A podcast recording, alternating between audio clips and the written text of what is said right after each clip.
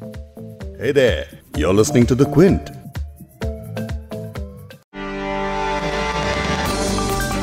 पिछले करीब ढाई महीने से देश लॉकडाउन में चल रहा था लेकिन जून के महीने से लॉकडाउन के खुलने का प्रोसेस शुरू हो चुका है पहले फ़ेज़ में ट्रांसपोर्ट से लेकर सैलॉन्स तक कई चीज़ों को वापस खोल दिया गया।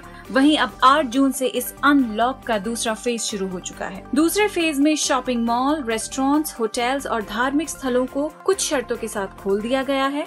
इसके लिए लोगों को ज़रूरी गाइडलाइंस का पालन करना होगा। अब लॉकडाउन लगाए जाने और इसके खुलने में एक सबसे बड़ा अंतर यही है कि जब लॉकडाउन लगाया गया था, तब देश में करीब 525 कोरोना केसेस थे।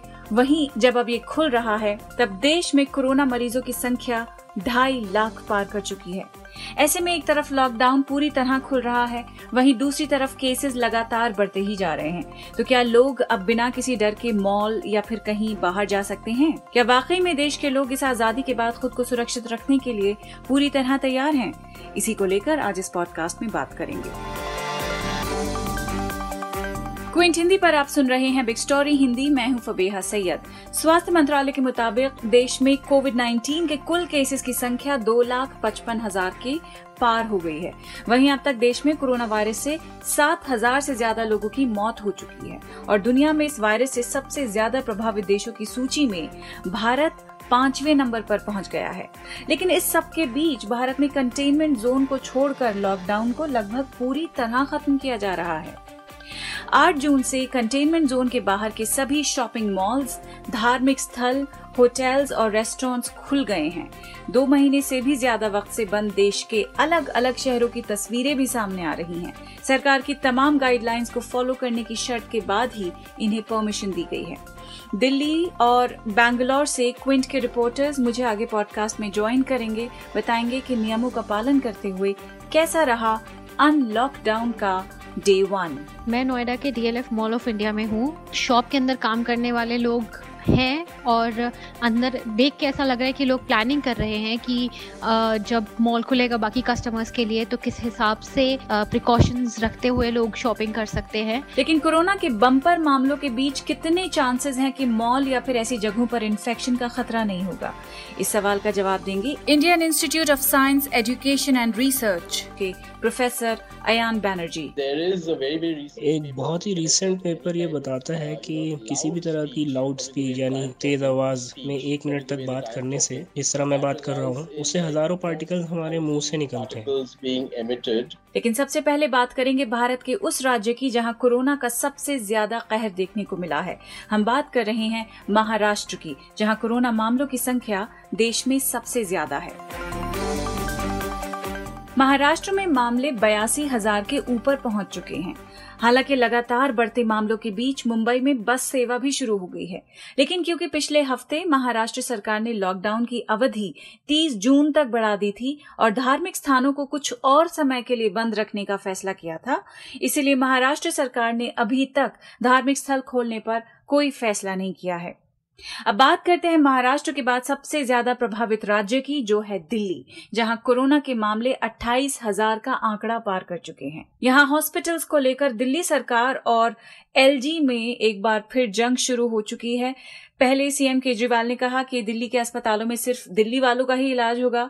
वहीं अब एलजी ने इस फैसले को पलटते हुए कहा कि दिल्ली में बाहरी राज्यों के लोगों का भी इलाज होगा। मुख्यमंत्री अरविंद केजरीवाल खुद बीमार चल रहे हैं और मंगलवार को उनका कोविड टेस्ट भी होगा। इस बात की जानकारी दिल्ली के डिप्टी सीएम मनीष सिसोदिया ने दी थी। फ़िलहाल लगातार कोरोना के मामले बढ़ने के बावजूद दिल्ली में भी धार्मिक स्थल होटल्स और शॉपिंग मॉल्स आज से खुल चुके हैं। क्विंट के रिपोर्टर जिजा शेरवानी आज एनसीआर में मॉल ऑफ़ इंडिया का जायजा लेने पहुँची। जिजा से जब दोपहर एक बजे बात हुई तो उन्होंने ये बताया। मैं नोएडा के डीएलएफ मॉल ऑफ़ इंडिया में हूँ और यहाँ पे मॉल में, दुकानों में कस्टमर्स की एंट्री अभी खुली नहीं है। मॉल में सिर्फ़ और सिर्फ़ बिग बाज़ार खुला है और आप मॉल में घूम सकते हैं, मगर आप किसी शॉप में अंदर जाके कुछ परचेज नहीं कर सकते। शॉप के अंदर काम करने वाले लोग हैं और अंदर देख के ऐसा लग रहा है कि लोग प्लानिंग कर रहे हैं कि जब मॉल खुलेगा बाकी कस्टमर्स के लिए तो किस हिसाब से प्रिकॉशंस रखते हुए लोग शॉपिंग कर सकते हैं। और बिग बाज़ार में भी ज़्यादा लोग नहीं हैं, बहुत ही कम लोग हैं, जो अपना सिर्फ़ ज़रूरत का सामान खरीदने आए हैं, बाकी पूरा मॉल खाली है। तो जैसा जिजा ने बताया कि नोएडा के सेक्टर 18 मेट्रो स्टेशन और फ़िल्म सिटी के नज़दीक बना मॉल ऑफ़ इंडिया, यानी डीएलएफ मॉल, दोपहर तक एकदम खाली रहा। शाम को फिर जिजा वहाँ पहुँची तो वहाँ का हाल वो बता रही हैं कि बिल्कुल वैसा ही था जैसे दोपहर का हाल था, तब भी नाम वास्ते वहाँ लोग थे, दुकानें बिल्कुल वैसे ही खाली पड़ी थी जैसे दोपहर के वक्त दिखा था। तो ये रहा नोएडा के मॉल ऑफ़ इंडिया का हाल, लेकिन उत्तर प्रदेश, जहाँ इन्फेक्शन दस हज़ार का आंकड़ा जल्द ही छूने वाले हैं, वहाँ भी कंटेनमेंट जोन को छोड़कर पूरे राज्य में मॉल और होटल्स के साथ साथ धार्मिक स्थल भी खुल गए हैं। खुद मुख्यमंत्री योगी आदित्यनाथ की गोरखनाथ मंदिर में पूजा करते हुए तस्वीरें भी आई हैं। यूपी और दिल्ली के बाद अब बात करते हैं बैंगलोर की जहाँ से क्विंट की रिपोर्टर अर्पिता राज बैंगलोर के फोरम मॉल का जायजा ले रही हैं। It's day one of Unlock 1.0. and unlock 1.0 का डे वन है जिसका मतलब है कि ढाई महीने में पहली बार मॉल शॉपिंग सेंटर्स और रेस्टोरेंट्स देश भर में खुलने शुरू हो जाएँगे।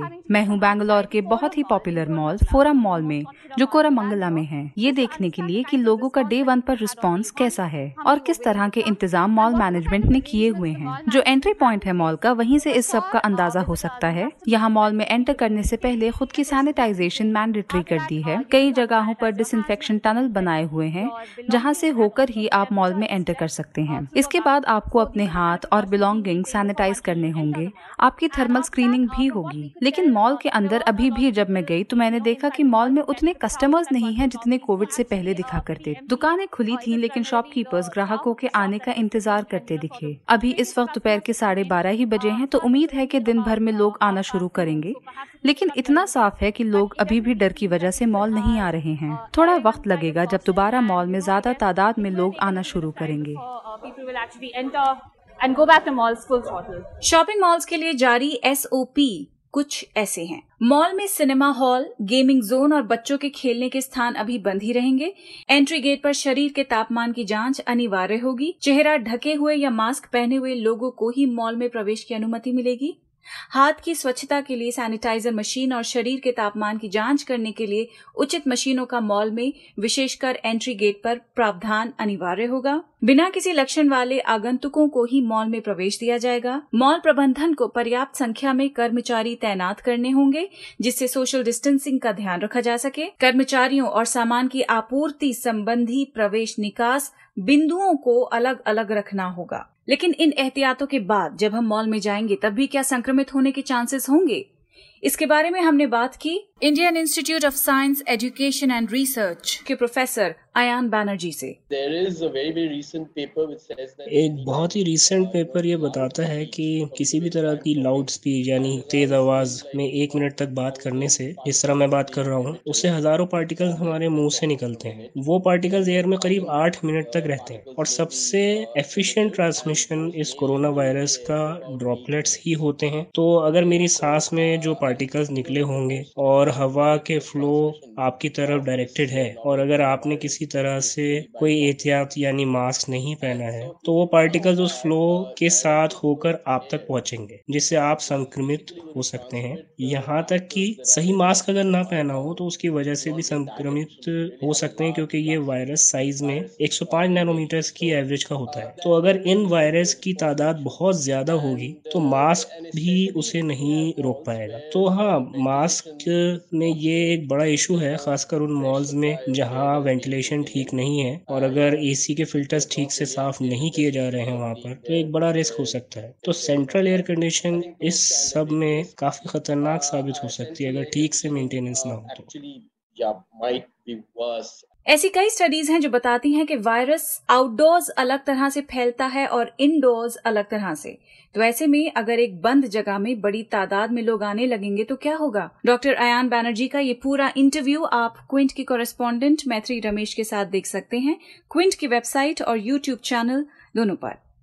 फ़िलहाल धार्मिक स्थल भी आज से खुल गए हैं। एनडीटीवी की एक टीवी रिपोर्ट में दिल्ली की जामा मस्जिद का हाल दिखाया, जो एकदम खाली थी। नमाज़ अदा करने के लिए जो कापेट हुआ करता था, वो उठा दिया गया है। लोग अपने घरों से जानमाज लेकर आएँगे। नमाज़ से पहले खुद को पाक करने के लिए, मस्जिद के बीचों बीच वुजू करने के लिए एक हौज है, जिसमें नल लगे हुए थे और लोग वहाँ हाथ पाँव धोकर फिर नमाज़ के लिए खड़े होते थे। तो वो हौज भी सुखा दिया गया है। उससे संक्रमण के चांसेस और बढ़ सकते थे। फर्श पर दूर दूर पीले रंग के स्टिकर्स चिपका दिए गए हैं ताकि फ़िज़िकल डिस्टेंसिंग इख्तियार करते हुए लोग इबादत करें। नमाज़ के बाद पूरा फर्श सैनिटाइज किया जाएगा, यानी दिन में पाँच मरतबा अगर नमाज़ होगी तो कम से कम पाँच मरतबा ही वहाँ डिसइंफेक्ट किया जाएगा। रिपोर्टर्स के मुताबिक मंदिरों में भी एहतियात बरती जा रही है। आप एक फासले से ही दर्शन कर सकते हैं, लेकिन प्रसाद नहीं बनेगा, ना ही बटेगा। लेकिन गुरुद्वारा बंगला साहब में लॉकडाउन जब था, तब भी प्रसाद बट रहा था, लंगर बट रहा था, और हज़ारों लोगों को उससे खाना पहुँचाया जाता था। और जब अब लॉकडाउन खुल रहा है, तब भी ऐसा ही होगा। गुरुद्वारे में तमाम एहतियातों के साथ लंगर आप खा सकते हैं, लेकिन जो सर ढकने के लिए स्काफ मिला करता था, वो अब नहीं होगा। आपको अपने घर से ही इसके लिए रुमाल लेकर चलना होगा। तो सरकार ने राहतें तो दे दी हैं, लेकिन दिल में जो कोरोना का डर है, वो अभी आसानी से कैसे जा सकता है? खास करके तब जब हमें मालूम है कि अगर एक बार वायरस ने अटैक किया तो शायद हॉस्पिटल बेड भी नसीब ना हो। हॉस्पिटल में बेड की किल्लत पर हम कल डिटेल में बिग स्टोरी में आपको बताएँगे कि आखिर हो क्या रहा है। तब तक आप अपना ख्याल रखें और जितना हो सके, उतना stay home and stay safe इस पॉडकास्ट के एडिटर नीरज गुप्ता हैं और इसे प्रोड्यूस किया है फबीहा सैयद ने। अगर आपको बिग स्टोरी सुनना पसंद है तो क्विंट हिंदी की वेबसाइट पर लॉग ऑन कीजिए और हमारे पॉडकास्ट सेक्शन का मज़ा लीजिए।